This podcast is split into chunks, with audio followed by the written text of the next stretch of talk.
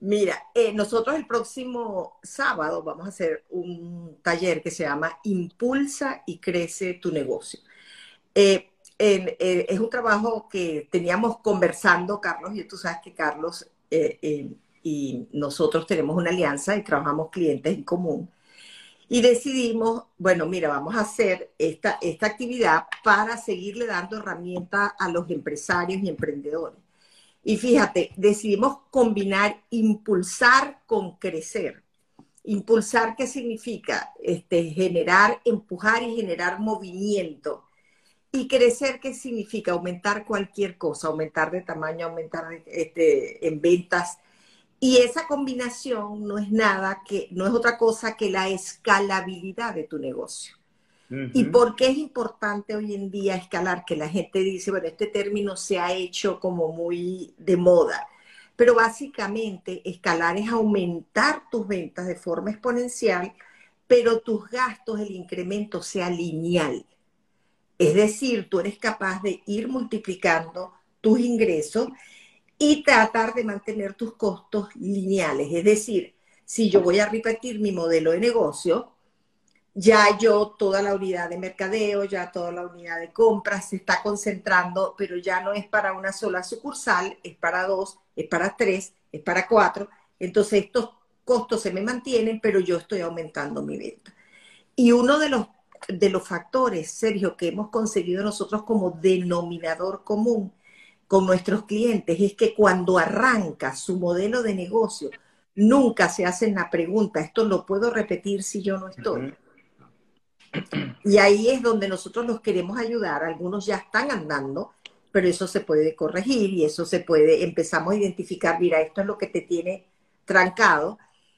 Y te, vamos a tener muchísimas, uh, eh, es, de, es teórico y práctico. Ahora, esto puede... Eh, hacerse con cualquier tipo de negocio, Carlos? Sí, y de hecho fíjate que, que en el trabajo en conjunto que hemos realizado eh, Rita y yo, hemos trabajado clientes de distintos tipos y, y bueno, tú Sergio también has sido eh, parte de, de, de conocer a esos clientes que han sido de belleza, restaurantes, de decoración, o sea, los rubros han sido eh, de distintos tipos, pero ¿qué pasa? Nosotros identificamos que hay tres cosas que no hacen los emprendedores. Uno, no se toman el tiempo de sentarse a analizar qué está pasando, ¿ok? Simplemente dicen, no, yo quiero vender más. Ajá, pero ¿por qué no estás vendiendo más?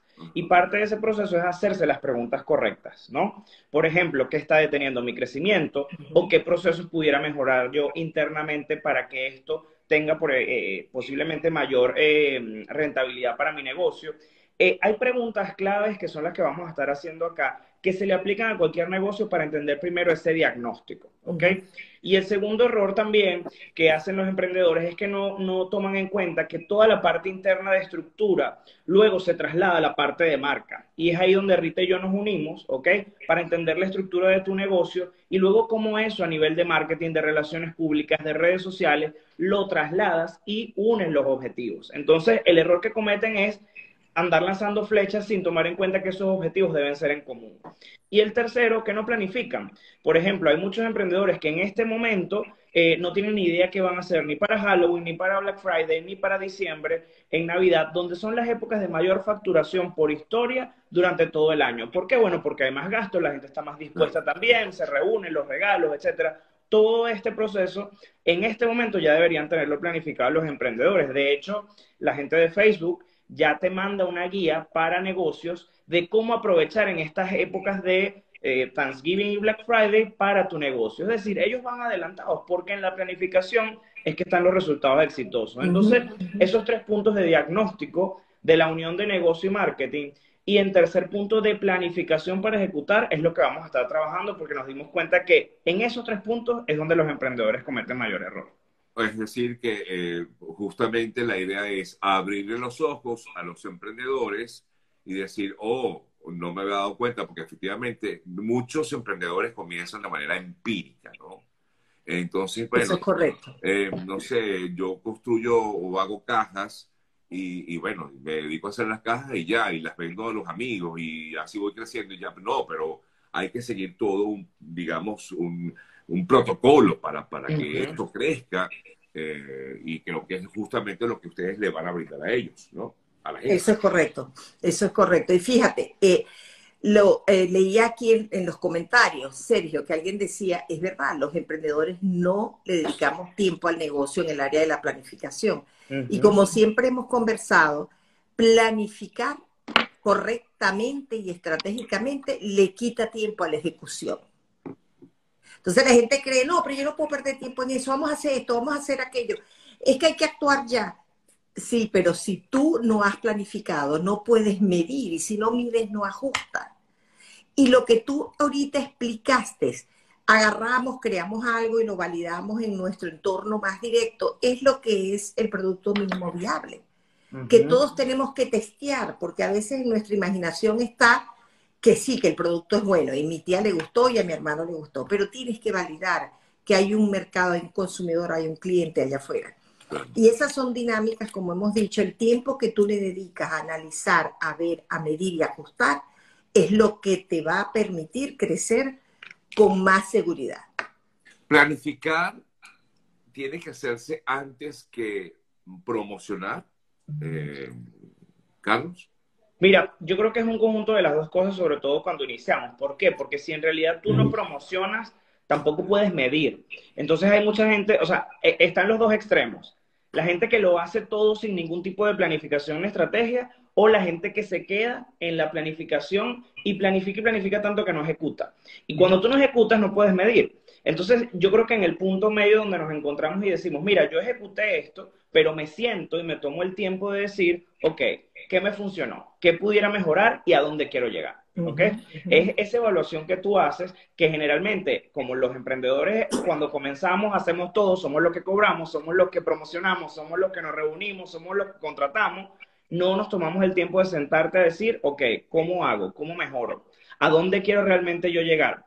Porque a veces vamos tirando como patadas de ahogados, total, que lo que hacen es decir, eh, bueno, ok, hoy resolví este incendio aquí en, en el negocio, eh, vi que hay tal tendencia. Una semana antes de Halloween lanzo una promoción de Halloween. Dos semanas antes de Thanksgiving se me ocurre. Eso no puede ser así, porque entonces ahí estamos simplemente actuando y no planificando estratégicamente.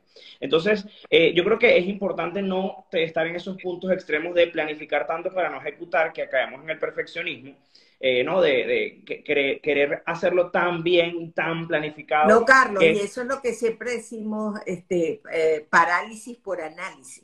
Uh-huh, uh-huh. Analizamos tanto que no hacemos nada.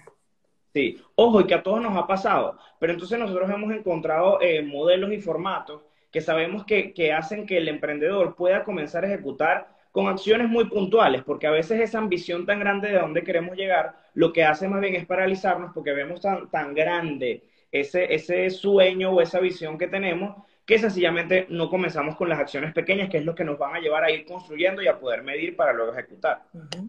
Sí. Ahora, eh, por supuesto, yo creo que todo, todo emprendimiento, todo negocio, todo, toda, toda idea lleva diferentes bases. ¿Qué pasa si la persona se da cuenta en que, en que bueno, que lo está haciendo todo mal? ¿Con que, ¿Qué recomendación le harían ustedes a esa persona? Porque es que, a ver, tú, tú te sientas y de repente escuchas a estas dos personas que saben del tema y dices, wow, yo jamás en mi vida he planificado, wow, yo jamás en mi vida he, eh, eh, eh, he hecho una promoción. Yo, ah, no, sí, yo espero que llegue a Navidad. Está a tiempo esa persona de, de, de enmendar su, su, su carrera en el negocio, en, en lo que hace. Claro, fíjate, aquí están comentando algo, mira. Ajá. Soy emprendedora y me ha pasado. Varias veces he estado a punto de, de tirar la toalla hasta que entendí que la planificación es la base. Mira, nunca es tarde, nunca uh-huh. es tarde. Eh, lo importante es que te des cuenta. Y Carlos decía, eh, eh, la planilla que ya tiene Facebook, toda la información que se requiere está allá afuera.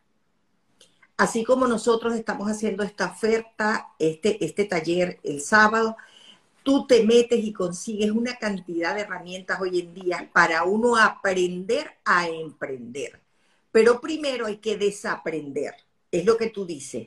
Oye, si yo me doy cuenta de que yo no estoy avanzando, si yo me doy cuenta que no pego una, que hago, como dice Carlos, una comunicación que nadie entendió, porque tienes que entender tu marca, entender tu propuesta de valor y luego usar las estrategias que vamos a hablar el sábado para comunicar correctamente. ya sabemos que lo que tenemos es segundos de la atención de nuestros clientes, entonces nuestro mensaje tiene que ser claro.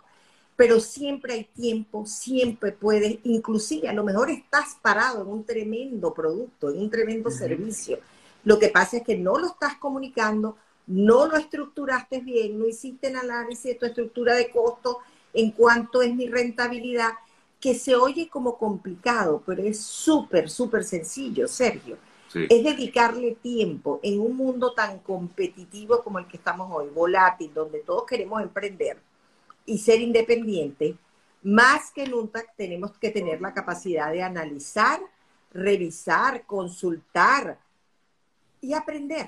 Eso es una acción que nunca podemos desechar cuando estamos emprendiendo. Así es. Siempre sí. Uno tiene que ir constantemente aprendiendo y por eso justamente es que se brindan talleres, o no sé cómo lo están llamando, si es un workshop o algo para... Sí. Porque de Mira, alguna forma es eso. Aquí ¿no? hay un comentario de la do una doctora que dice, ¿dónde está la información del taller? Me gustaría hacerlo, entendí que no hago nada de lo que ustedes están diciendo. Pobrecita. No, yo, y yo la entiendo, porque efectivamente a veces uno, eh, eh, con, con sobre todo el tema de la planificación, si tienes un negocio, dices, ajá, pero ¿y cómo hago eso si estoy solo? Que eso pasa claro. muchas veces. Estás uh-huh. solo y tienes que hacer todo solo. Claro. Sí, sí, sí. Pero fíjate que, que, que ahí es la clave del conocimiento, Sergio. Entender dónde nosotros no tenemos todas las, las cualidades o no tenemos todo el equipo. Y no quiere decir que tú luego lo vayas a, te vayas a dedicar o a, o a hacerlo. Yo he estudiado cosas de finanzas y no es que vaya a convertirme en financiero. Pero eso me permite luego tomar mejores decisiones cuando contrato una asesoría o cuando sencillamente tengo que, bueno, decir en dónde invierto mi dinero. Y eso no quiere decir que yo me vaya a dedicar a... Eh, al área financiera, y lo mismo pasa con las redes sociales. Hay gente que dice, es que yo no quiero manejar las redes sociales en mi negocio, pero tienes que entender, ¿ok? Porque si no, eh, lo que sucede ahí es que eh, cual, eh, hay mucha gente que te puede estar eh, diciendo cosas que no son lo que realmente necesita tu negocio, y nadie sabe más de tu negocio que ti mismo, ¿ok? Pero ahí es donde tú tienes que buscar las asesorías de las áreas donde tú sabes que o no tienes las capacidades en este momento, o sencillamente tú no las quieres ejecutar porque, bueno, quieres dedicarle todo el tiempo a tu negocio, que es al final del día lo que tú sabes. Entonces, bueno, yo creo que estos eventos son súper claves. Eh, Rita, de hecho, Rita y yo nos conocimos en un evento de ellos, eh, donde, y mira la alianza que surgió. Estos eventos son de verdad extraordinarios en ese sentido. Por aquí están preguntando si el evento eh, se puede hacer online, y si se puede hacer online también. Eh, y la información está en mi biografía, en el, en el link de mi Instagram, ahí está directo. Eh, para que puedan contactarnos este sábado.